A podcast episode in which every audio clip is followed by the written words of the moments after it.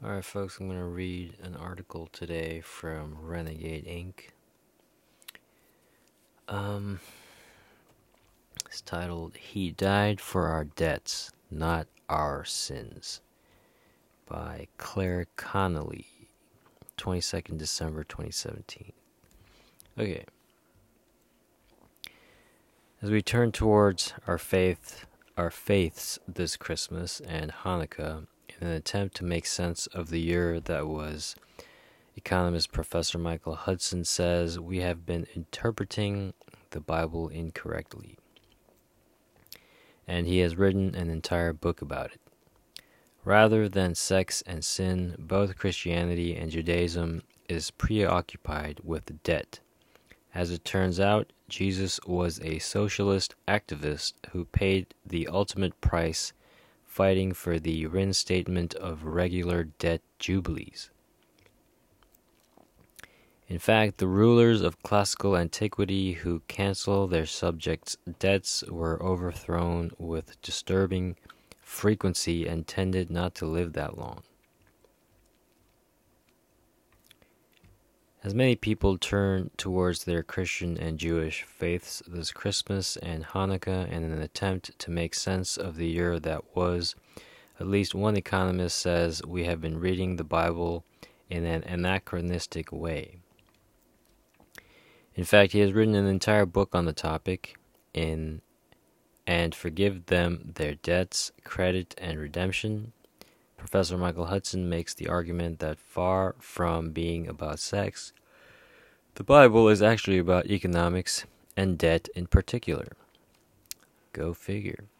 The Christianity we know today is not the Christianity of Jesus, says Professor Hudson.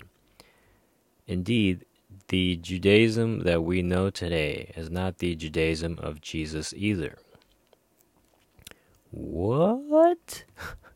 The Economist told Renegade Inc. the Lord's Prayer Forgive us our sins even as we forgive all who are indebted to us, refers specifically to debt.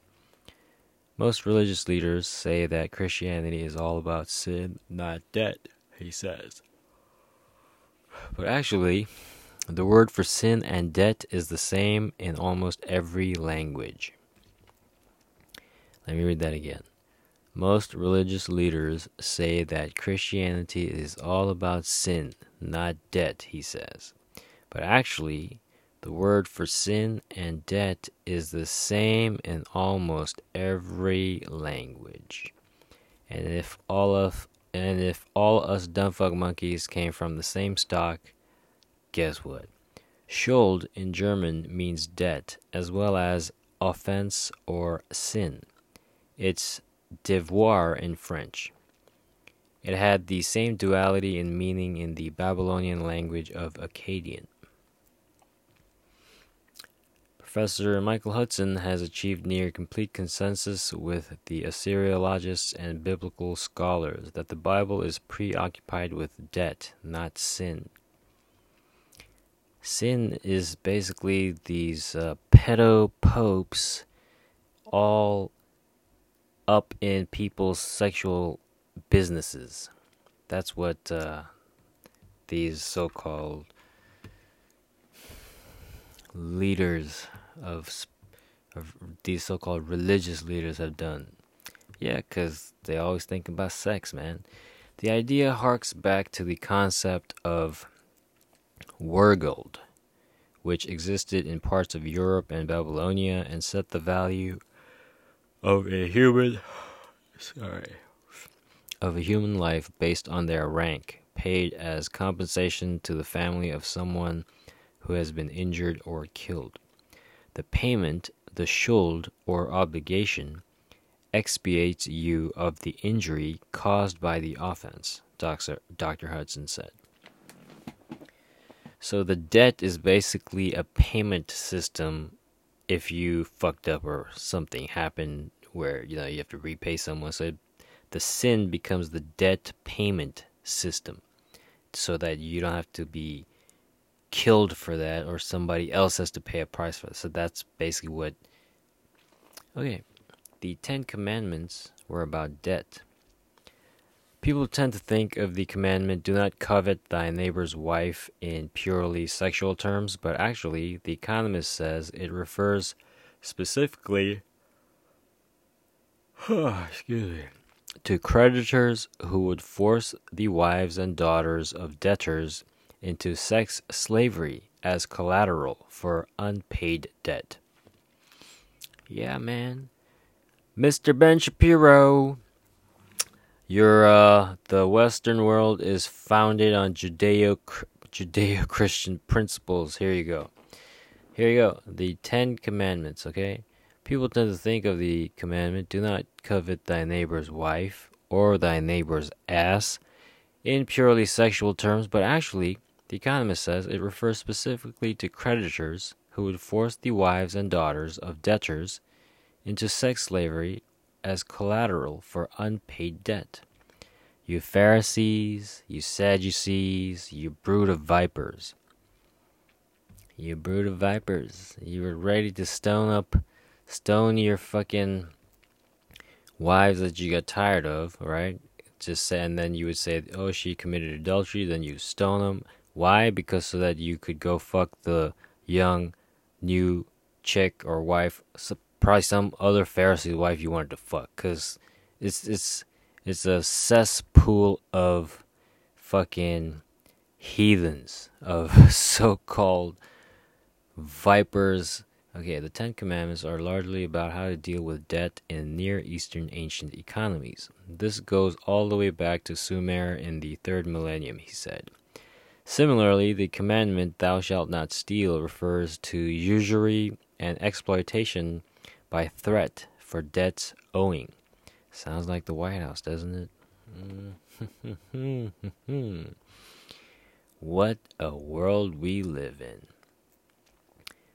The Economist says Jesus was crucified for his views on debt, crucifixion being a punishment reserved especially for political dis- dissidents. This is why I say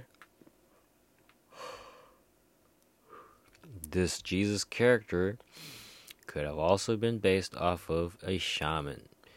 Okay, to understand the crucifixion of Jesus is to understand it was his punishment for his economic views, says Professor Hudson. He was a threat to the creditors. Yeah. I mean, it's even in your own Bible that you shouldn't charge interest. Jesus Christ was a socialist activist for the continuity of regular debt jubilees that were considered essential to the well being of ancient economies. I mean, I'm fucking quoting your own book, man. Your own book says not to charge interest. What? What are you gonna? What, what argument do you have for that? It says it in your own book, right? You guys are gonna swear on the book, but you're not gonna do what it says. Okay, then stop swearing on it. Stop acting like you guys are the religious leaders. This is a movie There Will Be Blood. This is this is the part when Mr. Daniel Day Lewis looks at the pastor and goes, I drink all your milkshake. tax free bitches, tax free money for God. Okay, a clean slate referred not to forgiveness of sins, but of debt. Repent then and turn to God so that your sins may be wiped out, that times of refreshing may come from the Lord. Acts 3:19. Leviticus 3:16, all the fat is the Lord's. Remember the movie The Road to El Dorado the, the Road to El Dorado, the animated movie, I think I think by Disney, right? But remember the part when they were about to sacrifice motherfuckers to the volcano? May your sins be wiped out, that times of refreshing may come from the Lord. New fertile soil. Governments can forgive debt, the Bible says so. Wait, what? The Bible said governments can forgive debt? Okay, let me see. Wait, what? This can't be true, can it? Why would you take the Bible serious? In Sumer and Babylonia, whenever a new ruler would come to power, the first thing they would do was proclaim a clean slate, forgiving the population's personal debt in what was known as a debt jubilee. Remember, the queen just had that jubilee before she popped off? Okay. The alternative would have been for those who couldn't pay to fall into bondage to their creditors. The alternative would would have been for those who couldn't pay to fall into bondage to their creditors. Let me read that again. So if they didn't have this debt jubilee where they wiped everybody's slates clean, right? What would happen? The alternative would have been for those who couldn't pay to fall into bondage. Go look up. go look. Go look what the word bondage means. To their collect to their creditors. Okay, governments would have lost the ability. Governments would have lost the availability of such debtors to fight in its armies.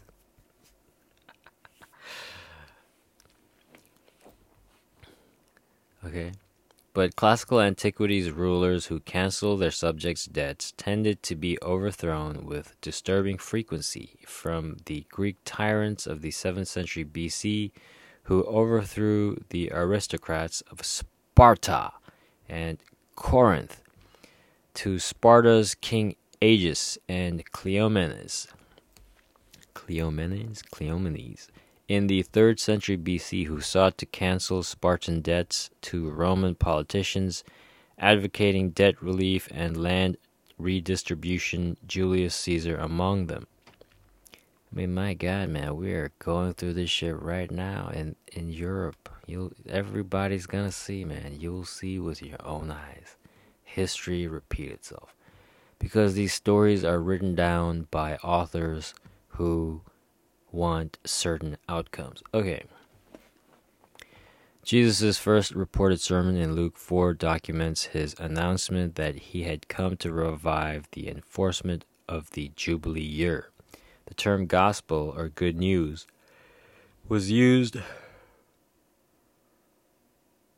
excuse me was used specifically to refer to debt cancellation which became the major political fight of the imperial Roman epoch, pitting Jesus against the pro creditor Pharisees, a political party and social movement that became the foundation for rabbinic Judaism around 167 BC. Okay. Jesus died for our debt. Professor Hudson says Jesus Christ paid the ultimate price for his activism. So maybe a shaman on a horse was the character that they based Jesus off of because SUS in Hebrew means horse. They literally have nursery rhymes where they go Jesus, Jesus something, right? The horse something. But literally they say Jesus. Okay. The Pharisees, Hillel, the founder of rabbinical Judaism, and the creditors who backed them decided that Jesus' growing popularity was a threat to their authority and wealth. What? what? You mean these Pharisees didn't like Jesus because he was a threat to their authority and wealth? Does that sound like Jesus who would say, turn the other cheek? I don't know what cheek he's talking about. They said we've got to get rid of this guy and rewrite Judaism and make it about sex instead of a class war. Which is really what the whole Old Testament is about, Professor Hudson said. Like I said, if there's one man I still do respect who, who calls himself white and I say he still has his balls intact, is Mr. Professor Hudson. Okay? Let me repeat this again. you can't. This shit is just gets better and better. Okay. They said, we've got to get rid of this guy. called Jesus and rewrite Judaism and make it about sex instead of a class war, which is really what the whole Old Testament is about, Professor Hudson said. Mr. Um, Mr. Uh, Al Pacino from uh, from Scarface, could you please could you please go and hand Mr. Professor Michael Hudson an award for still having his balls intact? this is this is what I'm saying. The difference between look, Professor Hudson is very old too, right? He's he's around the same age as uh, Joe Biden, I think. But this is the difference between a man who still has his balls intact, right? Right, right, Mr. Scarface. Like you said, all a man has in this world is his word and his balls. So P- Professor Michael Hudson, his word is good because he still has his balls intact, right? Versus Mr. President Biden, who supposedly is the most powerful man on this planet, of the most powerful country on this planet, right? Apparently, this man is supposed to be the the the leader of the free democratic world. I'm just saying I'm just saying, bro, like actions speak louder than words. A picture is worth a thousand words, right? Like everybody sees through the bullshit, man. Everybody. Everybody. Even your own wife, Mr. Biden, has had it with you. I'm saying we need we need men with their balls intact. Otherwise, it's gonna be a lot of debt paying. There's gonna be a lot of debt going around. Okay. That was where Christianity got perverted. Yeah, I agree. This is probably this is why I keep saying. It was probably like a very nomadic, universal I mean, if you if you look into Tengrism, there you go. You'll see the whole background picture of the Old Testament. Okay. Okay. Um, that's what they took. If you study Tengrism, you'll see it makes way more sense. Okay, versus what they are selling now, the perverted Christianity. If you look, if you study Nestorian Christianity, it it makes way more sense. It makes way more sense. Okay. That was where Christianity got perverted, right? When that message ended up in the Mediterranean side of the world, right? On this side of the Silk Road in, in Rome, where you had the pervert pedo popes, right? They they they say the Vatican is exists because of the verse Jesus said when when Jesus said, "On this rock I shall build my church," and apparently they was talking about Peter, and apparently their church, the first pope was Peter. Apparently, we have old pedos telling us Sunday school stories, right? And that is what we all believe. Over a billion Catholics, Christians, they combine all of them, on this planet believe that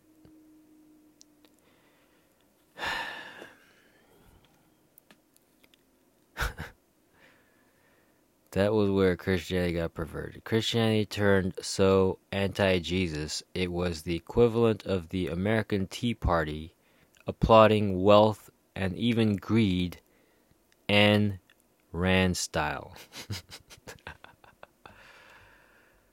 oh my goodness, man.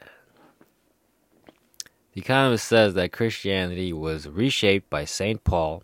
Check this out St. Paul, the Apostle Paul, was most likely gay. Just a little note that they leave out. Hence, every motherfucking thing he talks about is complete horseshit because his whole character was apparently gay. Guess why I say that? Because he is the one who talks. He was the one, remember, he was the one first going around killing Christians, right? I mean, talk about like, my goodness, man. The Economist says that Christianity was re- reshaped by St. Paul, followed by the African school of Cyril of Alexandria and St. Augustine. Over the last 1,000 years, the Catholic Church has been saying it's noble to the poor. Okay, over the last 1,000 years, the Catholic Church has been saying it's noble to the poor. Like I just shared that video of what noble looks like, right? From Brave from Braveheart, when the king rounded up his nobles. Mm-hmm. That's the Catholic Church. The uh, the what's it called? The uh, Crusades, right? Go do pillage, rape, kill, plunder, steal in the name of Jesus fucking Christ, and come back, and the Pope has already forgiven all your sins all your debts, all your sins, all your debts. Over the last 1,000 years, the Catholic Church has been saying it's noble to the poor. But Jesus never said it was good to be poor. What he said was that rich people are greedy and corrupt. That's what Socrates was saying, as well as Aristotle and the Stoic Roman philosophers, the biblical prophets in Isaiah. Yeah, most likely had Buddhism influenced. I don't know. It's just neither did Jesus say that it was good to be poor because it made you noble. Definitions. They have taken dictionaries and cucked them. What Jesus did say is that if you have money, you should share it with other people. But that's not what evangelical Christianity is all about today, says Professor Hudson. American fundamentalist Christians say don't share a penny. King Jesus is going to make you rich. Don't tax millionaires. Jesus may help me win the lottery.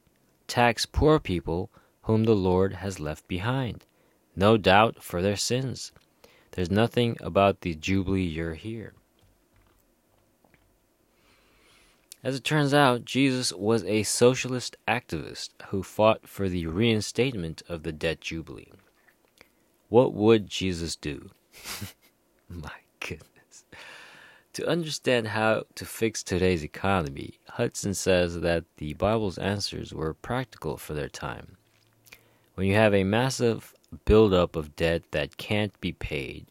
Either you wipe out the debt and start over, like Germany did during the 1947 miracle when the Allies forgave all its debts except for minimum balances, or you let the creditors foreclose, as Obama did in America after the 2008 crisis, and 10 million American families lost their homes to foreclosure, he said. If you leave this wealth in place, then it's going to stifle society with, with debt deflation. Today's world believes in the sanctity of debt, but from Sumer and Babylonia through the Bible, it was debt cancellations that were sacred. The Economist recommends replacing income tax with land, monopoly, and natural resource tax banning absentee ownership, and empowering the government to distribute land to the population. That sounds fucking amazing. Like a very good idea, don't you think? The uh, population gets the gets to own the land? What? If you want to be like Jesus, then you become political and you realize that this is the same fight that has been going on for thousands of years across civilization. The attempt of society to cope with the fact that debts grow faster than the ability to pay, he says. And forgive them their debts. Okay, it's blah blah blah is on. Okay.